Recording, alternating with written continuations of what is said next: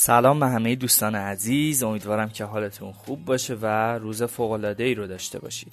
من پیام اسمی هستم مدرس مدیریت زمان و بهرهوری شخصی. در این فایل می‌خوایم در مورد فیلترهای ذهنی صحبت بکنیم و چجوری بتونیم سیستم بهرهوریمون رو به وسیله یک فرمول پنج بخشی جالب اثر بخشتر بکنیم و کارهامون رو بتونیم اطلاعاتی که وارد مغزمون میشه دسته بندی بکنیم.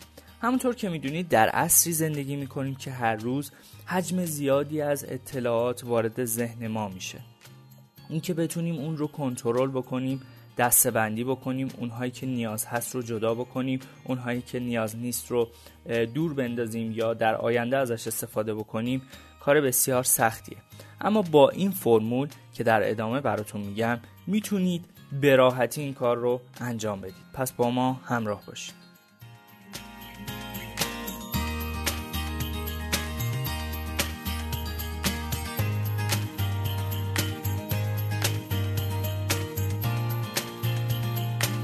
اما دسته اول این فرمول پنج بخشی می‌رسه به کارهایی که یا اطلاعاتی که جزء اقدام فوری هستند یعنی کارهایی که مهمن و زیر قانون دو دقیقه قرار می‌گیرن. قانون دو دقیقه یعنی چی؟ یعنی کارهایی که برای ما ضروری انجام دادنش و دو دقیقه یا کمتر از ما وقت می‌گیره.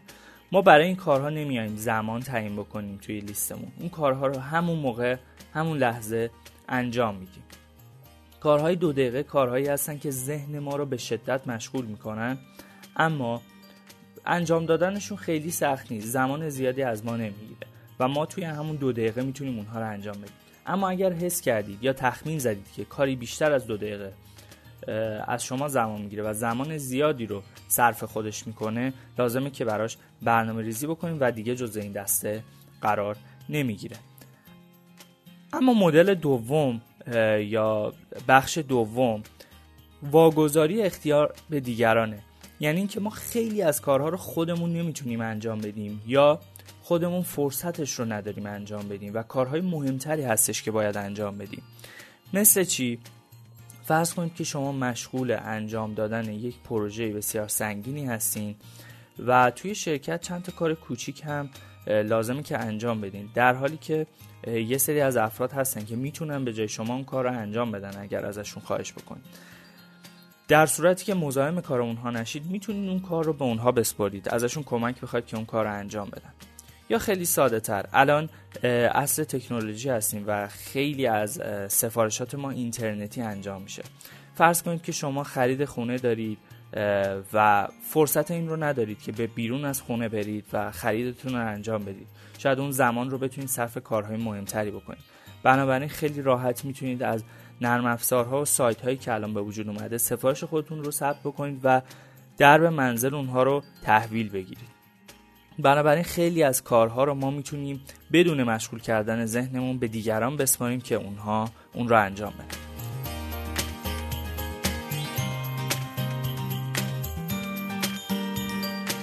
اما مدل سوم یا بخش سوم کارها یا اطلاعات معلق هستش. خیلی از اوقات اطلاعاتی به گوش ما می‌رسه که به نظر ما جالب میاد. اما تمام اطلاعات رو نداریم یک بخشی از اون رو داریم که به کار ما نمیاد.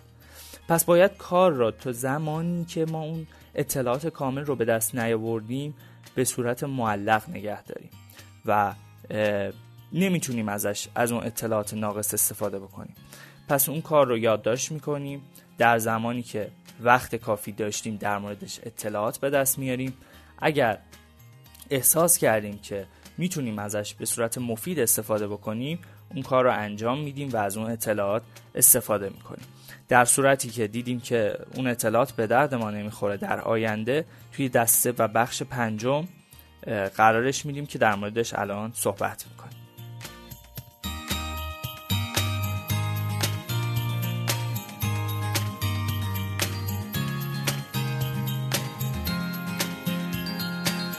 اما بخش چهارم. بخشیه که ما فعلا نمی‌خوایم کاری انجام بدیم. ولی اطلاعات رو می‌خوایم. بخش ذخیره سازیه شاید لازم باشه اطلاعاتی رو الان نگه دارید ولی کاری برای اون انجام ندید. من که خودم مدرس هستم هر روز مشغول مطالعه هستم. کتاب های جدید فایل های صوتی جدید ویدیوهای جدید رو می‌بینم. اما گاهی به مطالبی برمیخورم که خب الان بهش احتیاجی ندارم. الان نمی‌خوام توی دوره ها ازش استفاده بکنم. اما مطلب جالبی هستش. لازمه که نگه دارم تا بعدها بتونم ازش استفاده بکنم. این میره توی بخش ذخیره سازی یعنی اینکه ما این اطلاعات رو به صورت کامل داریم اما الان نیازش نداریم. پس ذخیرش می‌کنیم تا در شرایط لازم ازش استفاده بکنیم. در نظر داشته باشید که ما همه اطلاعات رو نیاز نداریم. خیلی از افراد هستن که ذخیره کننده اطلاعات هستن.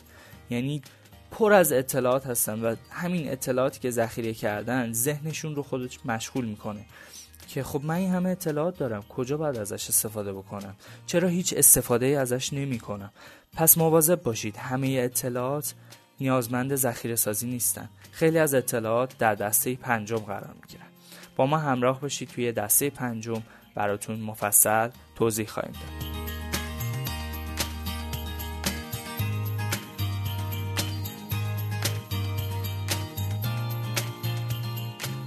اما بخش پنجم که خیلی ها ازش قافلن و بخش بسیار مهمی هست و بخش سطل زباله رو می‌خوایم با هم دیگه توضیح بدیم. خیلی از اطلاعات که هر روزه وارد ذهن ما میشه و از فیلترهای ذهنی ما عبور می‌کنه اصلا بهش نیازی نداریم.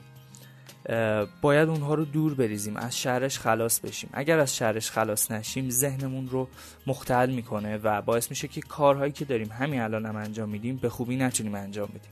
پس اگر به اطلاعاتی حس می‌کنید نیاز ندارید و نیاز نخواهید داشت حتما اونها رو دور بریزید.